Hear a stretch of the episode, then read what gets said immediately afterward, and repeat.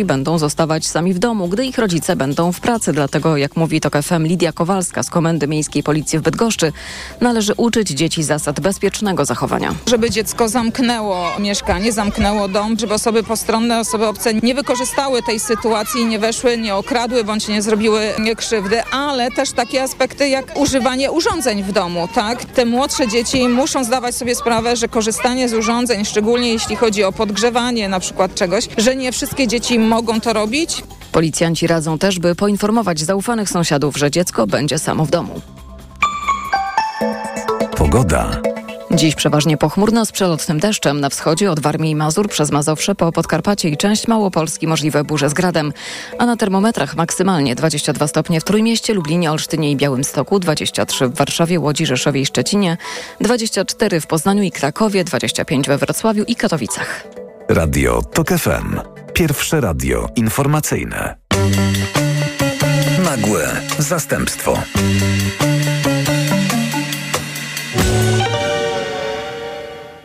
Jakieś 17 lat temu, po jednej z parad równości, usłyszałem od mojej ówczesnej szefowej Ewy Wanat następujące zdanie.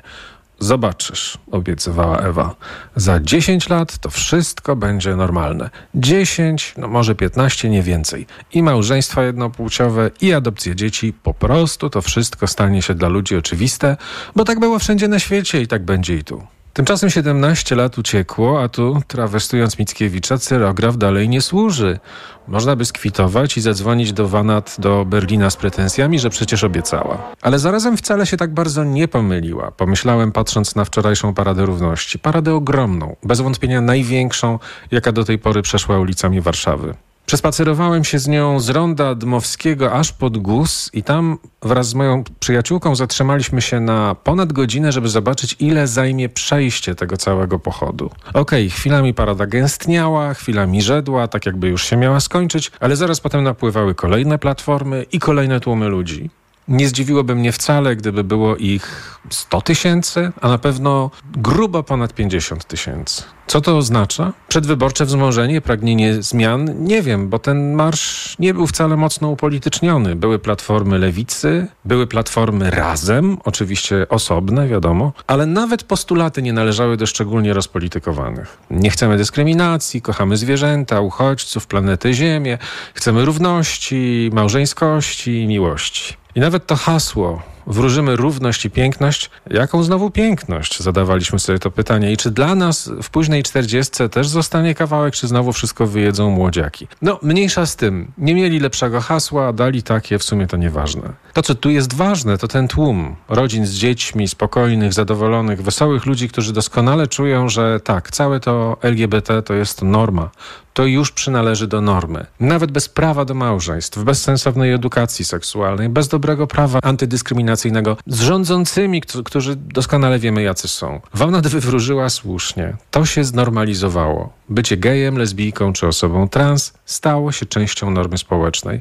I to nie jest tak, że to tylko warszawska banieczka. Banieczka to szła 20 lat temu, gdy jedyną opcją na ominięcie zakazów była organizacja marszu 1 maja, bo inaczej wchodziły w grę polityczne bany. Społecznie w tym kraju wokół tematu mniejszości seksualnych wydarzyło się coś wielkiego. Pamiętam jak te 15 czy 17 lat, gdy parada przechodziła ulicą Piękną, ktoś wychylił się z okna mijanej kamienicy i pomachał do tłumu. Spotkała go za to gorąca jakby co najmniej obsypał nas gwiezdnym pyłem. Dzisiejsza parada nie czuje się ani gościem, ani wdzięcznym za każdy gest poparcia kosmitą jest u siebie. I ta zmiana jest czymś niezwykłym. Ale za tym wzmocnieniem idą nowe fenomeny i nowe zjawiska, nie wszystkie piękne. Bo choć jeszcze wczoraj, czyli de facto kilkanaście lat temu, każdy sojusznik był na wagę złota, dziś w modzie, mam wrażenie, stają się podziały. Ruch LGBT, przynajmniej w najbardziej radykalnych swoich odsłonach, zaczyna także wykluczać i naklejać łaty. I to nie tylko tym przeciwnikom oczywistym, wcale nie prawicy, o której ani się tu nie dyskutuje,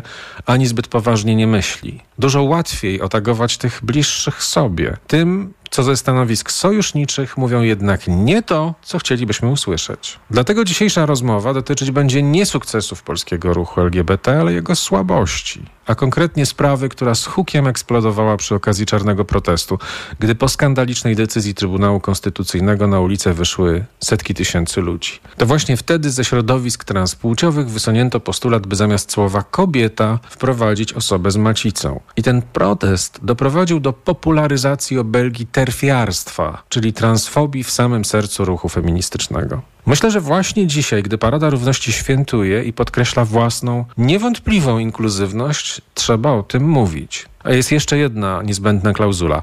Otóż przysięgam, że żadna osoba transpłciowa nie ucierpiała podczas realizacji tego nagrania.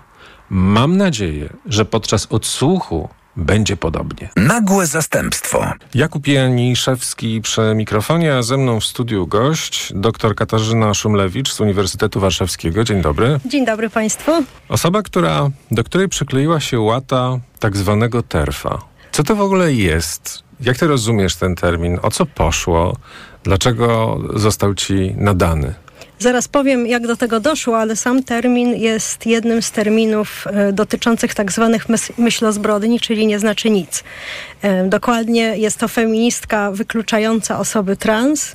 E, generalnie bardzo takie autorytarne środowisko Radykalna feministka. Tak, y, stosujące, no w ogóle nigdy nie byłam radykalną feministką, ale no tak nazywa się w tym momencie i mężczyzn, i e, lesbijki, i no bardzo dużo e, osób. Termin nie znaczy nic. Termin to jest, taki, to jest taki straszak na to, żeby kogoś wykluczyć z dyskursu. Ostatnio na przykład widziałam uzasadnienia wykluczenia z Parady Równości, organizacji, która pomaga kobietom, które wyszły z prostytucji. Tam też był, było oskarżenie, że lajkuje jakieś jakieś terfy. La, lajkuje e, to, to towarzystwo i że to jest, no jak ktoś lajkuje terfy, tak zwane, pokazałam cudzysłów, to, e, no to też jest terfem. Czyli, e, czyli to jest po prostu no taki, taki termin, który ma po prostu zniszczyć wolność słowa w obrębie tych dyskursów dotyczących LGBT czy feminizmu.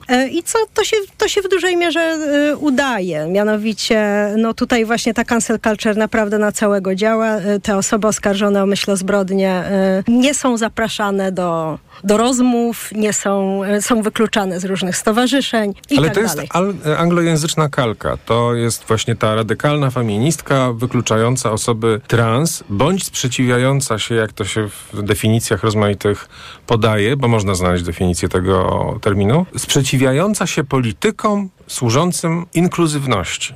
Mogę opowiedzieć, jak to się, jak to ze mną było. Mianowicie Wolna Sobota poprosiła mnie o felieton na temat tego, co się działo po wywiadzie z Kają Szulczewską. E, ten wywiad miał e, chyba tytuł e, Atakują mnie z prawa i z lewa, czy mam hejterów z prawa i z lewa? No i Kaja Szulczewska została o ten terfizm oskarżona za to, że przy okazji protestów związanych z ustawą antyaborcyjną nie chciała używać zwrotu osoby z macicami na kobiety.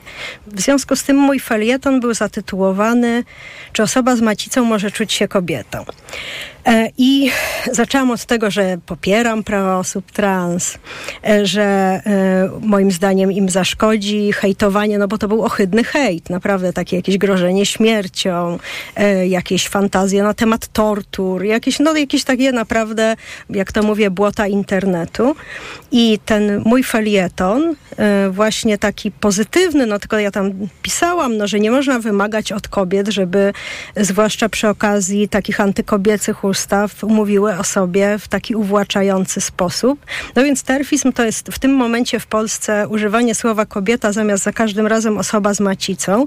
Trzeba powiedzieć, że tych osób no nie używa przeciętny człowiek oczywiście, ale używają już praktycznie wszystkie organizacje LGBT i feministyczne, które zrobiły zwrot i że teraz mamy osoby w ciąży, e, osoby z macicami, osoby potrzebujące aborcji. Mamy takie slogany, że aborcja dla każdej osoby potrzebującej aborcji, co jest tak zwanym idem per idem. Później, później to się e, jeszcze rozwijało, bo grzesznikami okazali się nie tylko ci, którzy tę myśl o zbrodnie popełnili, ale także ci, którzy ich bronili, którzy mieli, e, którzy ich nawet lajkowali, więc pojawiło się pojęcie lajko zbrodni. No i dalej to tak, e, dalej to tak trwa, czyli no ja właściwie rozpoczęło się od tego, że stanęłam po stronie innej kobiety. My się zresztą wtedy nie znałyśmy, może dzięki temu, żeśmy się poznały. Potem poznałam różne inne osoby w taki sposób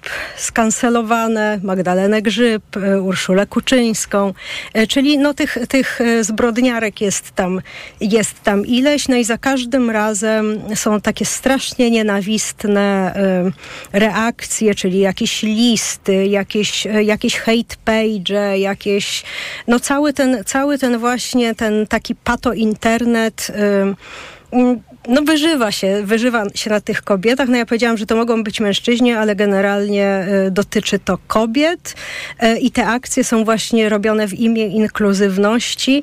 No ale to jest, no to jest właśnie taka inkluzywność, która zakłada po pierwsze zduszenie całkowicie wolności słowa, niedyskutowania na temat y, jakichś kwestii, a po drugie, no w ogóle oddalenie jakiejkolwiek innej narracji niż afirmatywna, na przykład w stosunku do tranzycji nieletnich i innych takich takich rzeczy, e, bo no tutaj nie można, nie można mieć wątpliwości, że to jest dobre, że trzeba to popierać, że trzeba e, przyjmować właśnie te, te różne fenomeny, takie jak tak zwane transdzieci, e, takie jak tak zwane mm, no, osoby niebinarne, też niepełnoletnie, więc, więc tutaj mamy, ja zresztą ostatnio zrobiłam taki raport na, te, na podstawie badania sondażowego, czy Polacy już w takie rzeczy wierzą. On miał tytuł, czy Polacy są wow e, i wyszło, że już dość dużo osób ten dyskurs e, kupiło. Mianowicie tam było jedno z takich, e, jedno z takich zdań, brzmiało, że biologia nie wyznacza płci, płeć wyznaczają uczucia.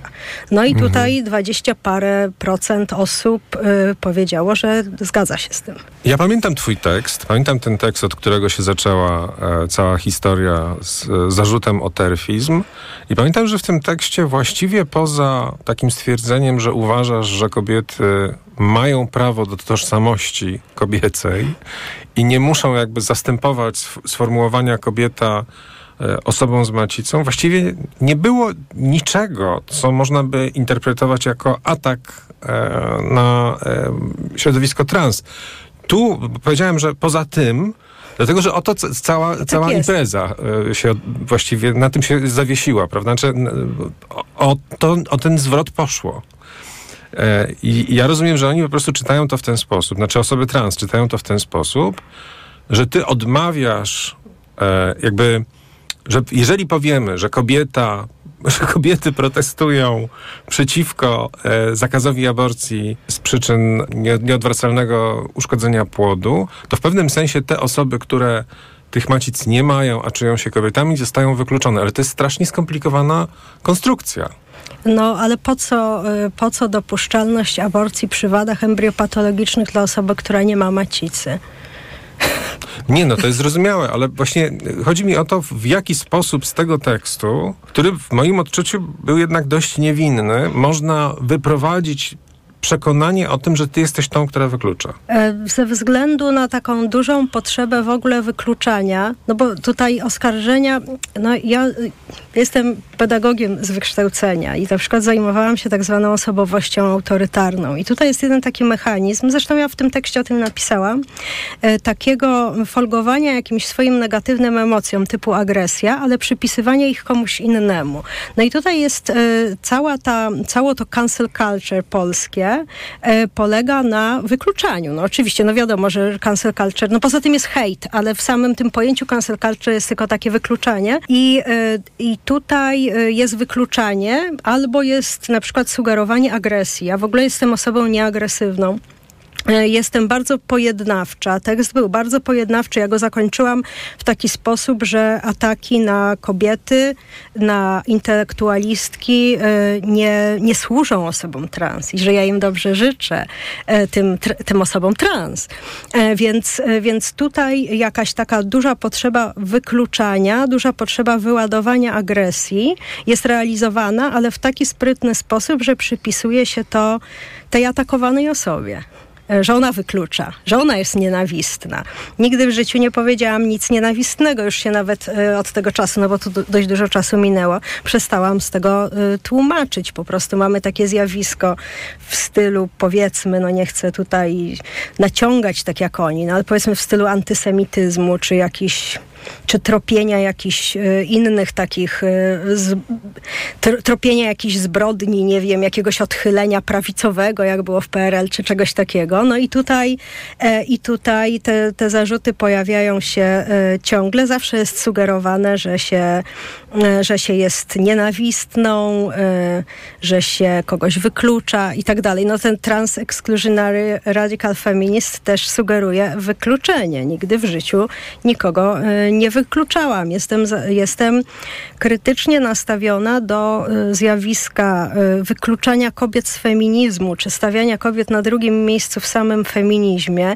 To jest niestety mm, taki już zaawansowany proces. No i on generalnie jest jakimś takim wielkim oszustwem, takim ja to nazywam też takim backlashem przeciwko prawom kobiet. No bo właściwie to jest cofnięcie praw kobiet o 200 lat. Ale Jeżeli... co przez to rozumiesz? Jakbyś mogła wytłumaczyć, w jaki sposób feminizmie kobiety stają na drugim miejscu? No bo prawdziwymi kobietami są trans kobiety, a kobiety są osobami z macicami. Nie wyostrzasz teraz? E, nie, myślę, że nie. No, że, tutaj, że tutaj chodzi o to, no było takie hasło w odpowiedzi na ten mój tekst, był tekst Niny Kuty. Znaczy też chciałam powiedzieć, że to nie tylko osoby trans y, y, protestowały, tu była cała ta tak inteligencka, jakaś akty aktywistyczna grupa, bynajmniej nie same osoby trans, no, ale y, transaktywistka Nina Kuta napisała, że w odpowiedzi na mój tekst napisała, że ja zabijam osoby trans, że, że feminizm będzie transinkluzywny albo martwy, no to już brzmi e, jak groźba.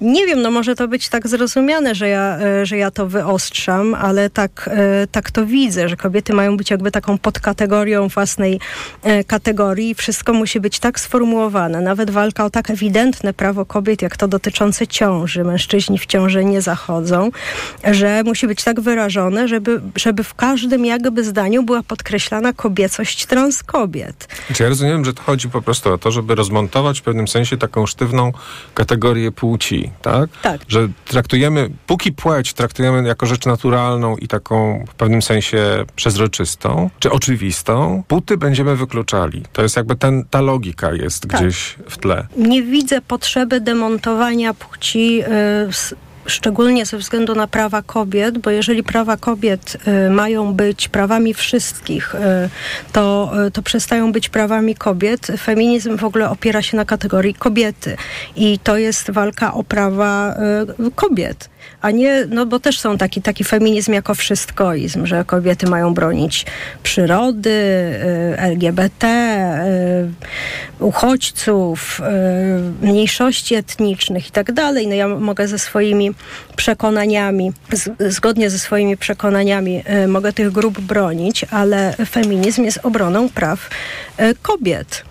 Nie, w ogóle nie widzę żadnych korzyści z demontowania y, płci, tym bardziej, że to demontowanie się odbywa nie tylko y, tak kulturowo, powiedzmy, ale tutaj są sugestie, że płeć generalnie nie istnieje że płci, że płci nie ma, że na przykład jest takie pojęcie płeć nadawana przy urodzeniu. No jak to nadawana? jesteśmy, jesteśmy jakiejś, jakiejś płci. Osoby pomiędzy płciami, tak zwane interpłciowe, rodzą się rzadziej niż osoby, które mają 12 palców u rąk.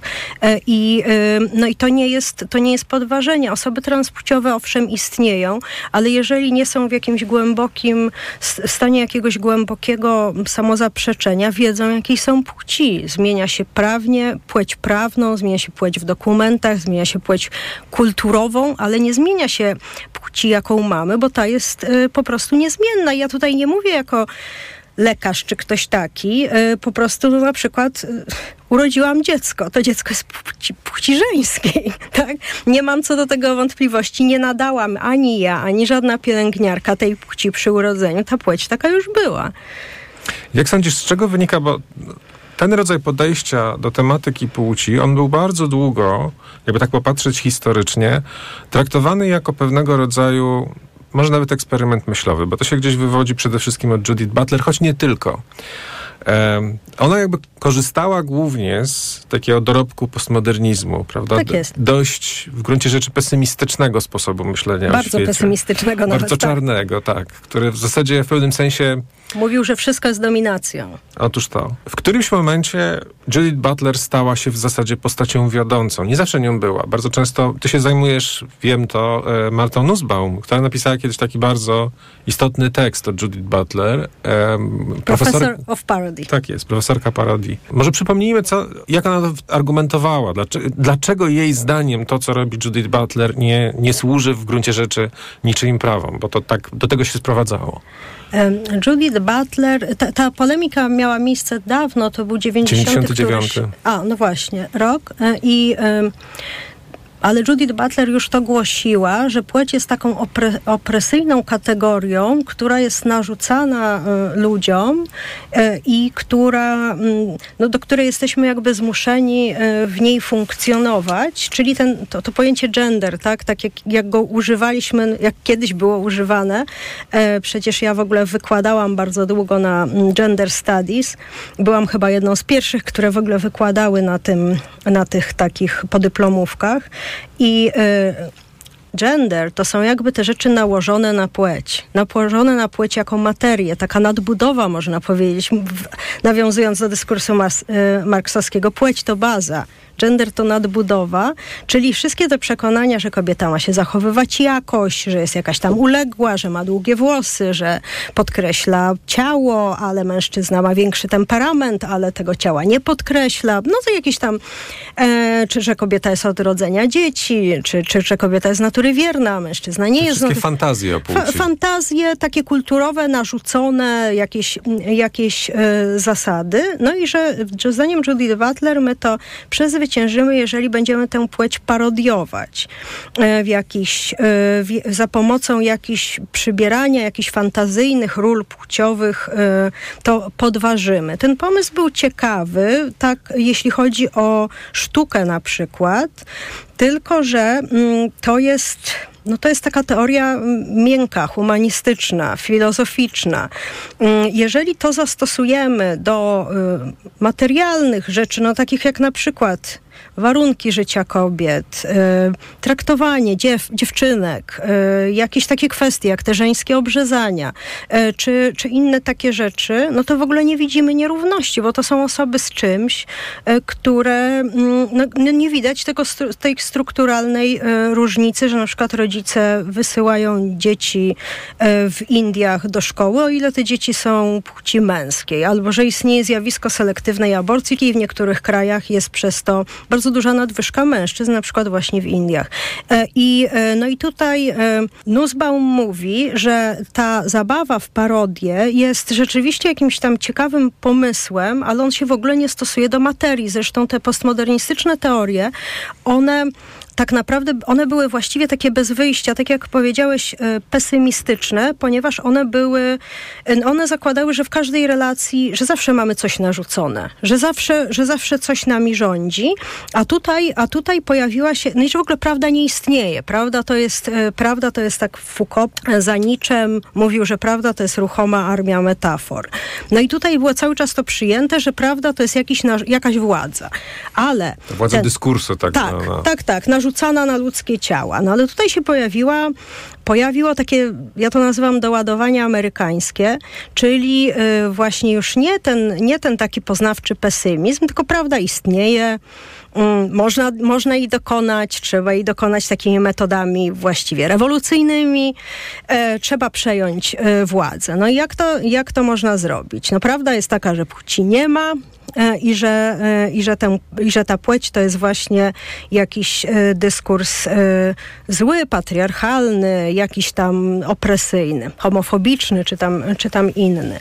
No i Nussbaum, argument Nussbaum brzmiał tak, że e, za pomocą parodii nie zlikwidujemy takich kwestii jak bieda na przykład. Za pomocą parodii nie zlikwidujemy takich kwestii jak gorsze traktowanie e, dziewcząt, jak e, sprawa e, opieki okołoporodowej, no to teraz jest bardzo aktualny problem. No i jak w ogóle sprawa zbierania danych, czyli e, Nussbaum powiedziała w skrócie mówiąc e, halo ziemia. Występowanie w obronie kobiet to nie jest zakazywanie jakiejś egzystencji Y, osobom, które się nie wpisują w stereotypy, bo feminizm broni kobiet niezależnie, czy one się wpisują w stereotypy, y, czy nie. I istotą kobiecości nie jest to, że mm, mają y, pomalowane paznokcie, czy długie włosy, czy, czy podkreślone piersi, bo to, bo to są rzeczy zupełnie wtórne. Zresztą większość kobiet przez większość historii takich rzeczy nie robiło, no bo po prostu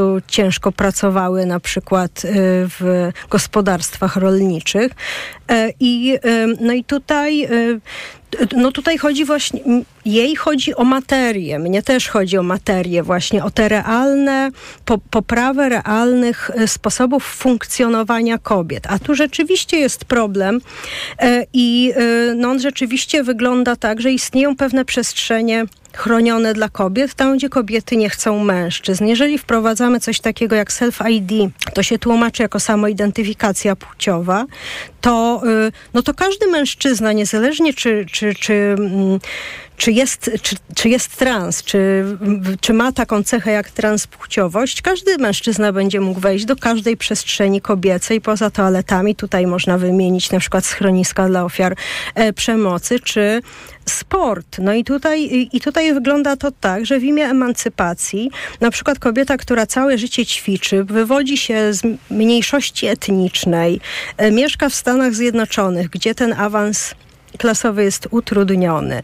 I dzięki temu sportowi chce gdzieś zawędrować wyżej w tej stratyfikacji y, społeczno-ekonomicznej, no to jej się powie, że tutaj przyszła transkobieta i zwyciężyła z nią w y, uczciwej rywalizacji sportowej. No i tutaj cała ta krytyka y, transpłciowych zawodniczek, czyli tego, że męskie ciało jest, jeśli chodzi o sprawność fizyczną, mocno uprzywilejowane przez naturę, to no tutaj, y, tutaj y, właśnie w imię inkluzywności po, pozbawia się kobiety możliwości startowania we własnych kategoriach. Mężczyzna zawsze wygra z kobietą, choćby, y, choćby obniżył tam sobie testosteron i tak dalej, no bo to jest kwestia przecież całego dojrzewania, całego dzieciństwa, różnych parametrów ciała. No i tutaj cała dyskusja polega na tym, że, że wszelki feminizm broniący kobiet, czy nawet nie feminizm, feminizm, tak, bo już terfami zaczynają być nazywane osoby, które w ogóle nie są żadnymi feministkami, po prostu, e, po prostu zależy im e, na lepszym funkcjonowaniu kobiet e, w świecie te osoby zostają tak wyzywane, ponieważ no, uważają, że istnieje, istnieje taka podstawowa różnica, że y, mężczyźni to są te jednostki statystycznie silniejsze, wyższe y, i y, ich rola w procesie reprodukcji jest taka, że zapładniają, a kobiety to są te jednostki, których ciało jest jakby zaprojektowane przez naturę y, w kierunku y, rodzenia dzieci i całe funkcjonowanie kobiecego ciała jest, y, jest temu podporządkowane. Ja teraz nie mówię, że każda kobieta musi urodzić dzieci, że musi być płodna, czy coś takiego, tylko mówię no takie oczywistości. Płeć nie jest naszą interpretacją. Płeć jest e, faktem, jest, faktem, jest realnością. No, jakby ktoś powiedział, że e, właściwie jakoś nas obraża, że jesteśmy zwierzętami albo że jesteśmy materialni, że powinniśmy jakoś inaczej o tym mówić, nie zmienia faktu, że jesteśmy zwierzętami i że e, jesteśmy materialni. I tutaj ja mam w ogóle taką, taką koncepcję, że w taki sposób wychowane powiedzmy dzieci, a to już się, to już się dzieje, które mm, jakby są przyzwyczajane do tego, żeby nie patrzeć na to, co materialne, tylko patrzeć na to, co jak się interpretuje, no będą miały bardzo duże problemy poznawcze ze światem jako, jako dorośli ludzie, bo one nie będą wiedzieć, że słowa mają definicję, że język odnosi się do realności i tak dalej. To są już takie zagadnienia mhm. filozoficzne trochę.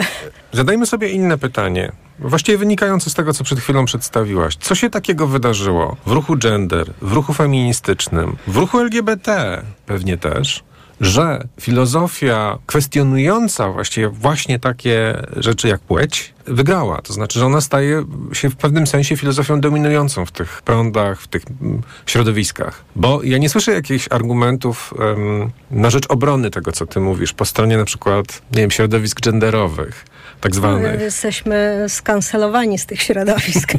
E, czyli jak się głos pojawia, to natychmiast zostaje uciszany, albo jest taka technika umieszczania go natychmiast na prawicy, albo na skrajnej prawicy. Czyli jakieś takie no, absurdalne y, zarzuty, bo ja przecież wiem, jakie, jaki mam światopogląd. E, dlaczego, dlaczego wygrała? No tutaj jest, tutaj jest kilka koncepcji. E, to jest też ciekawe pod kątem tego, że niektórzy mówią, że ten wokeness w skład którego wchodzi teraz to, to, to zagadnienie queerowości, e, że ten wokeness tym się różni od e, lewi, lewicy tradycyjnej czy lewicowości, że to nie jest coś, co wyszło od dołu.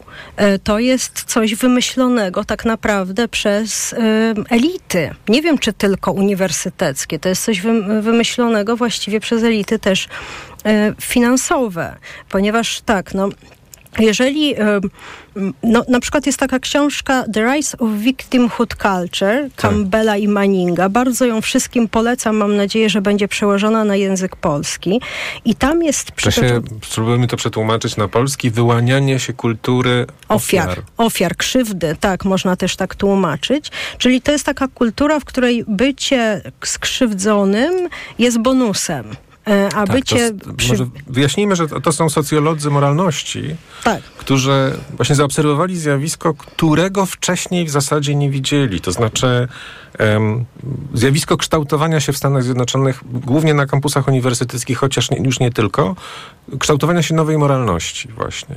Nowej moralności, która jest, e, która uważa za zasługę bycie ofiarą, a za grzech bycie tak zwanym uprzywilejowanym. E, I, e, no i tutaj, i tutaj są całe te, całe te hierarchie, takie odwrócone hierarchie. No i tutaj wchodzi w grę właśnie ten taki autorytarny rys, czyli przypisywania roli krzywdziciela komuś, kto nawet nie wie, że, że nim jest.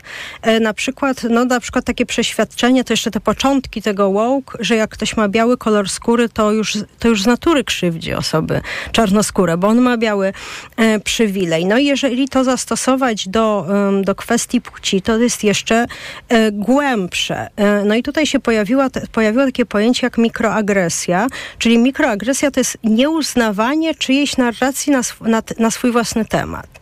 E, więc e, mikroagresją jest na przykład, jeżeli ktoś jest e, taki genderowo nonkonformistyczny, jak no, duża część z nas prawdopodobnie była w wieku jakimś tam 16 lat i ludzie na przykład dziwnie patrzą.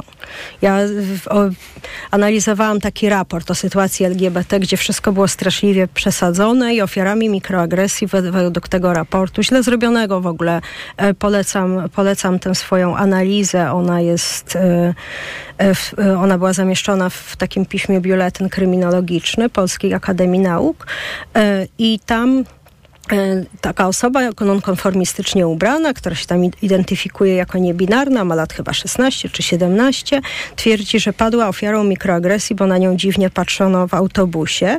No i ten raport twierdzi, że 97,8% osób, tych badanych, padło ofiarą mikroagresji.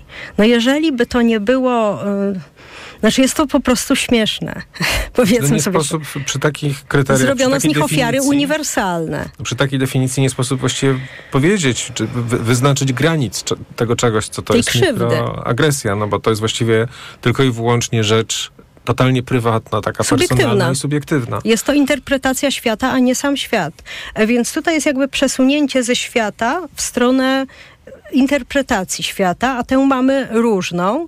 No i tutaj, e, i tutaj ta właśnie ta taka nierzeczywistość tego światopoglądu bardzo mocno uderza, że, e, że jakby nasze uczucia są prawdą, a nie, a, a nie fakty są prawdą. No to zresztą jest psychologicznie niebezpieczne także dla osób, które są tutaj mocno w, w, tym, w tym dyskursie mocno faworyzowane. Czyli to zakłada, że nie mają żadnej, ale to żadnej siły psychicznej. My w pedagogice mówimy na to rezyliencja.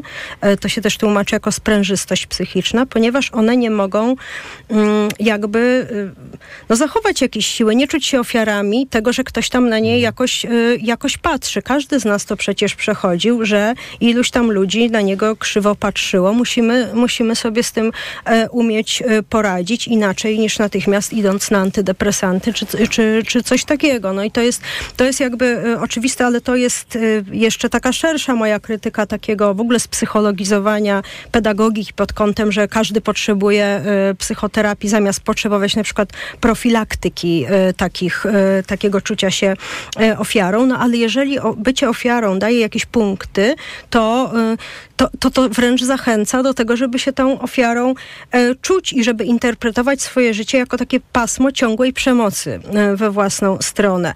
E, tak czy owak Manning i Campbell znaleźli takie badanie, z którego wynika, że demaskatorzy mikroagresji mm, są społecznie, w stratyfikacji społecznej znacznie wyżej niż ci, których oskarżają. To są zazwyczaj biali, E, to są, to są zazwyczaj osoby e, przynajmniej z klasy średniej. Czyli mają jakiś kapitał. Mają kapitał, natomiast te osoby, no weźmy... E, no, weź... żeby oskarżyć, trzeba też umieć uargumentować. Oczywiście, trzeba znać ten język jakby. Opowiedzieć całą historię. Tak, w jaki i sposób tutaj, No i tutaj, jeżeli sobie wyobrazimy kogoś z mniejszości etnicznej, kto mieszka w getcie, kto nie, nie wiąże końca z końcem, kto ma słabe perspektywy, kto ma słabą edukację, czy brak tej edukacji, czy czy pr problemy w domu, ta osoba nie patrzy w taki sposób, że jakiś symbol ją obraża, bo jest na przykład falliczny. Czy ja nie chcę tutaj y, jakiegoś takiego zdrowego rozumu y,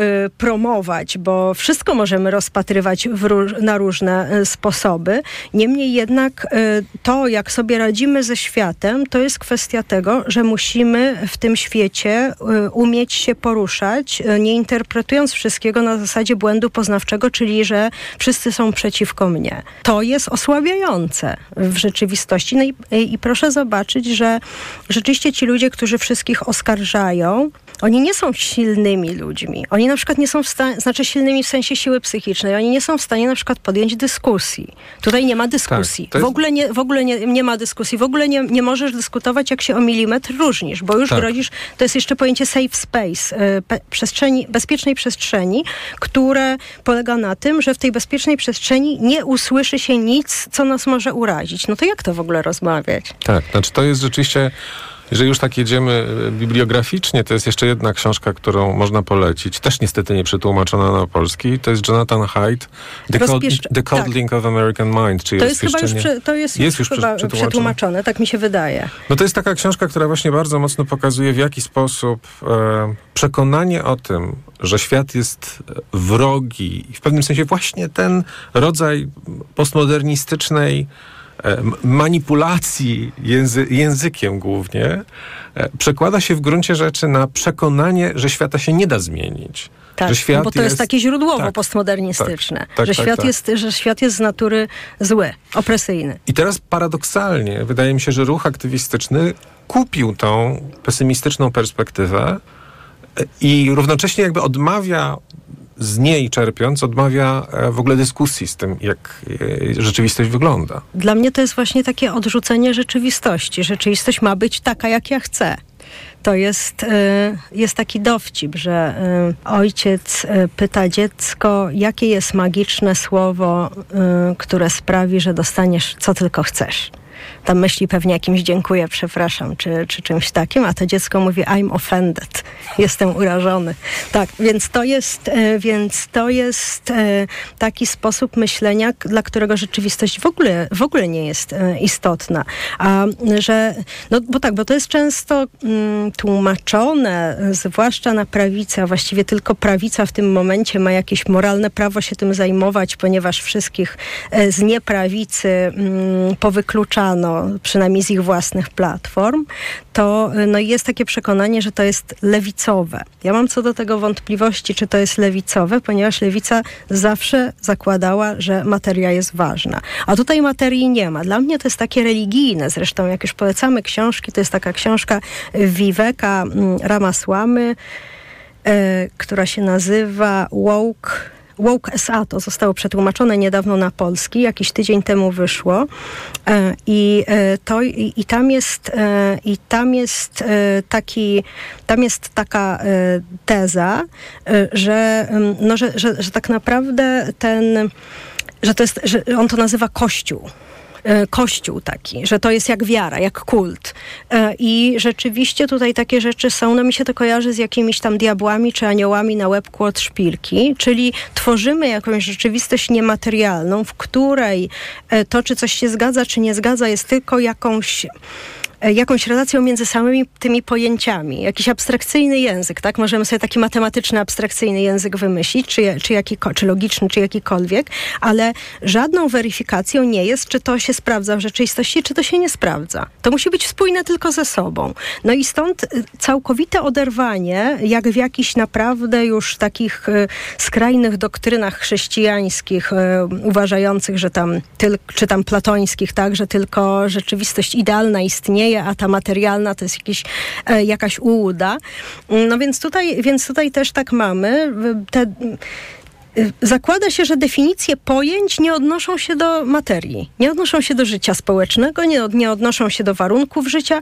Proszę zobaczyć, że tutaj jest cała masa jakichś różnych zbrodni, biały przywilej, cis przywilej, y, jakiś tam y, hetero przywilej, no, mnóstwo, mnóstwo takich rzeczy, ale tam nie ma takich rzeczy jak pieniądze, warunki pracy, warunki porodu, y, podział obowiązków domowych. Nie ma tego. No ale to od razu muszę jednak się odnieść do e, wideobloga, którego prowadzisz, czy współprowadzisz, e, na którym to wideoblogu bardzo wyśmiałaś takie życzenia, które Oko z okazji Dnia Widzialności złożyło czytelnikom, czyli pieniędzy na tranzycję. No można by powiedzieć, przywołanie materii. Co cię tak śmieszyło w tym? W ogóle, no zakładając, że płeć jest sprawą naszej autoidentyfikacji, tranzycja jest rzeczywiście niepotrzebna bo się ma po prostu taką płeć, jak się myśli. No ale właśnie to jest już ta kolejna faza wkraczania tego w mm, tak zwany real, tylko że nie w celu zrozumienia, na czym polega rzeczywistość, tylko ukształtowania ją. Dla mnie, y, no ja rzeczywiście się z tego śmiałam, ale dla mnie jest to, to jest to też groźne. No, przypominam, że jestem pedagogiem.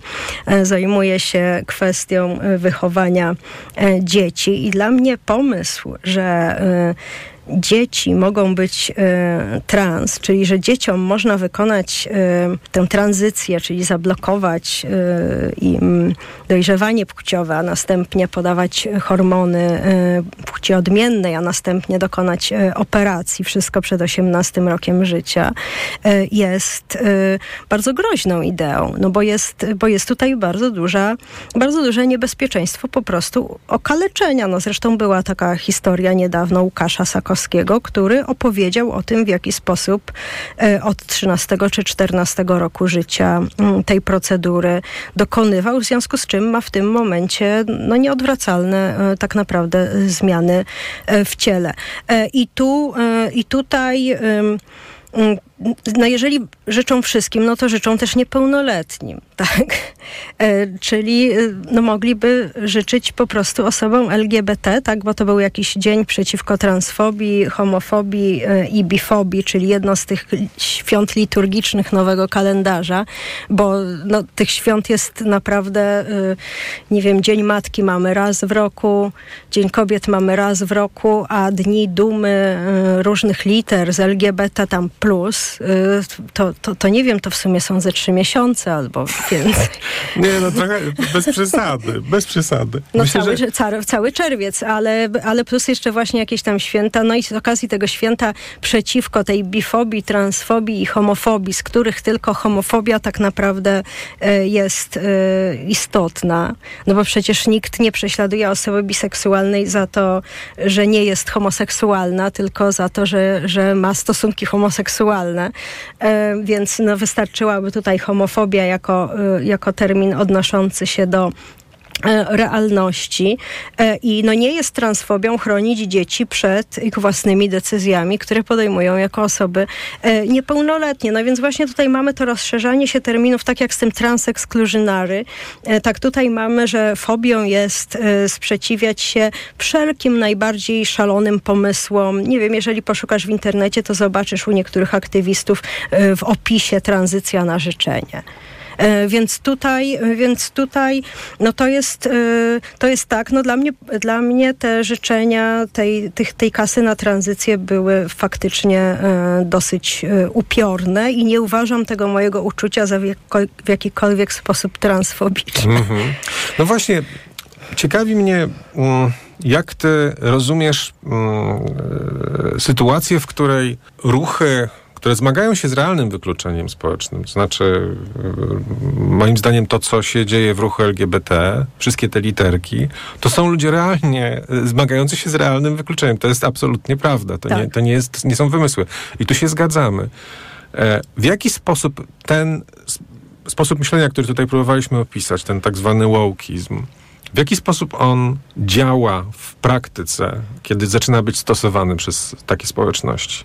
Co się na przykład dzieje Twoim zdaniem z ruchem trans, posługującym się tym językiem, tą logiką? Jak Ty to widzisz? On jest niekorzystny dla samych osób trans. Tak, e, tak, e, tak myślę. No zresztą niektóre takie osoby trans prominentne, jak na przykład Blair White, y, twierdzą, że no to jest właśnie ruch niebezpieczny.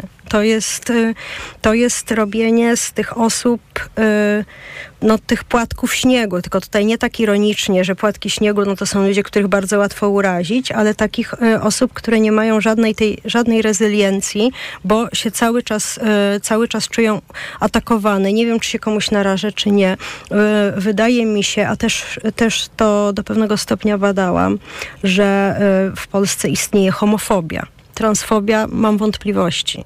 E, homofobia mm, w sensie, tak, w sensie naprawdę realnego uprzedzenia wobec osób homoseksualnych, a e, no, transfobia tak na, naprawdę polega na tym, że osoby trans uważane są za gejów. E, więc, więc tutaj, e, więc no, ka każde pobicie osoby trans było, praktycznie każde e, było motywowane tym, że wołano na tą osobę pedał. Mhm. I, to były, I to były same trans kobiety. Właściwie tej przemocy wobec trans mężczyzn tak się, tak się nie notuje. No i tutaj, jeżeli chodzi o prawa gejów i lesbijek, no to tutaj mamy tak naprawdę pra prawny porządek nie bardziej niekorzystny niż dla osób trans, ponieważ jeżeli E, ktoś e, chce dokonać e, prawnej zmiany płci, to może i to może już od lat 60. A jeżeli ktoś chce poślubić osobę tej samej płci, e, to nie może. Ja zresztą dałam wywiad dla portalu queer.pl e, na ten temat i przywoływałam tam tę samą Martę Nussbaum, która doprowadziła jako aktywistka do, e, do wprowadzenia no, w większości stanów tego, że tam można te śluby zawierać.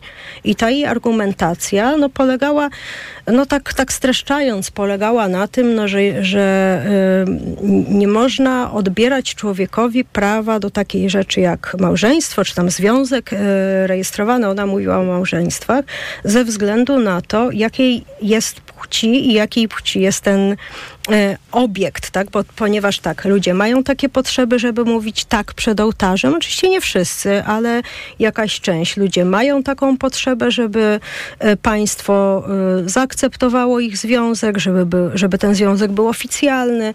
No nie mówiąc już o takich rzeczach jak spadek, czy, czy, czy inne takie rzeczy, ale, ale ona tutaj no właśnie argumentowała mm, w taki sposób i argumentowała właśnie bardzo spokojnie, mówiąc o obywatelskich prawach E, mi się to bardzo podoba, e, ale no tutaj ciekawa sprawa, że ja w ogóle oberwałam e, hejtem za ten wywiad, ponieważ transaktywiści stwierdzili, że ja nie mam prawa się na ten temat wypowiadać, bo tylko oni mają prawo się wypowiadać. Powiem nieskromnie, że ten wywiad był pierwszym teoretycznym mm, próbą opracowania te, te, tego tematu. Bo wcześniej było takie związki partnerskie teraz, małżeństwa teraz, stop homofobii, takie, takie nieargumenty. A tutaj, była, a tutaj była próba przekonania i ludzi o konserwatywnych poglądach, i ludzi, którzy się obawiają takich rzeczy, e, więc no ja tam też są kwestie adopcji, poruszyłam. No ale tutaj był, tutaj był, e, tutaj był zarzut, że nie jestem namaszczona do, e, do tego, by występować, e, by występować jako osoba mogąca się wypowiadać na ten temat. Pojawił się zarzut, że nie jestem homoseksualna na przykład. Wydaje mi się, że Nussbaum akurat- też nie jest.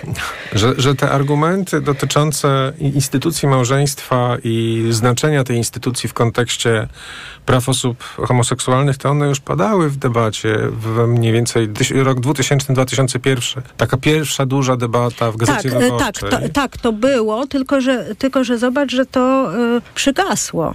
To przygasło i właśnie to jest bardzo zastanawiające. To jest niepokojące, że w pewnym sensie potwierdza się to, co ty mówisz o tym odwrocie od rzeczywistości. O, I też od rzeczywistości, i też od takiej klasycznej narracji emancypacyjnej. Ja o niej doktorat napisałam, właśnie o tych różnych pedagogicznych pomysłach na emancypację. I tutaj jest odejście od takiej, no bo mamy taką kwestię, emancypacja gejów i lesbijek, prawa obywatelskie, prawa takie, y, stop homofobii, jakieś takie rzeczy. Nastąpiło odejście do zmieńcie język, tak? y, Właśnie, takie oddziaływanie kulturowe w momencie, kiedy my nie mamy prawa. Nie mamy Tak. prawa, realnego prawa, zapisanego. Nie mamy ustaw, nie mamy jakby praw antydyskryminacyjnych, porządnych. Mhm. Mamy jakiś bubel prawny zwany ustawą o wdrożeniu niektórych praw. No, no, no jakieś koszmary.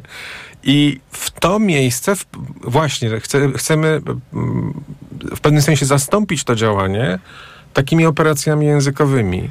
No takimi potworkami językowymi tak naprawdę, takimi e, jakimiś, e, no bo I potrafimy się, co jest najgorsze, potrafimy się za to potwornie wewnętrznie pokłócić, bo na czym polega ten największy absurd w całej historii z tobą, w moim odczuciu? Znaczy, przecież to było jasne, że to pisze feministka, lewicująca, e, e, antyklerykalna. No, pracowałaś p- przez lata w Bezdogmatu. To nie jest żaden wróg. Stanowczo.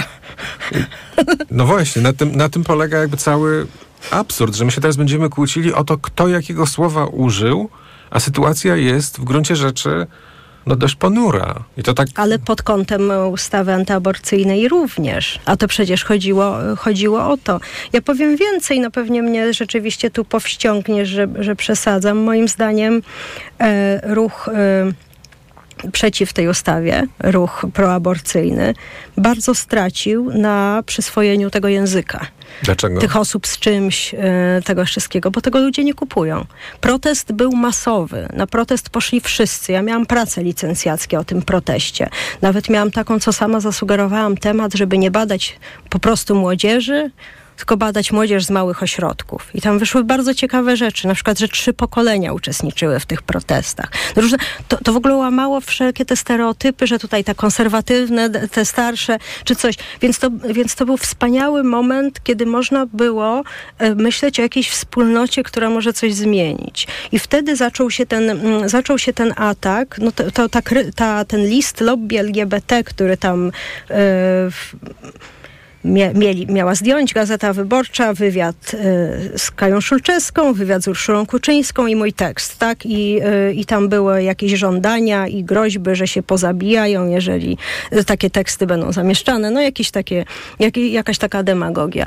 Y, I, y, no i tutaj... Y, kiedy, kiedy ten dyskurs, ten język przejął organizacje aktywistyczne, a przejął je w absolutnej większości, y, to y, straciło to impet, bo ludzie się nie zorganizują wobec y, jakiejś takiej dziwacznie wyrażonej y, idei, że aborcja dla każdej osoby potrzebującej aborcji. Trudno powiedzieć, dlaczego straciło impet, bo różne protesty tracą impet No w różnych straciło też momentach. impet ze względu na to, że nie było skuteczne, ale, ale, tutaj, y, ale tutaj to, że, że te organizacje, na przykład aborcyjny Dream Team, całkowicie przejęły ten taki woke język, sprawia, że przesył jakby w stronę publiczności jest mniejszy. Ludzie, ludzie tego nie chcą. Doktor Katarzyna Szumlewicz z Uniwersytetu Warszawskiego była Państwa i moim gościem. Dziękuję bardzo. Dziękuję bardzo.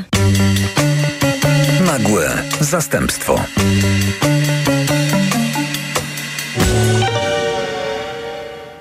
Radio TOK FM. Pierwsze radio informacyjne. Reklama. RTV Euro AGD.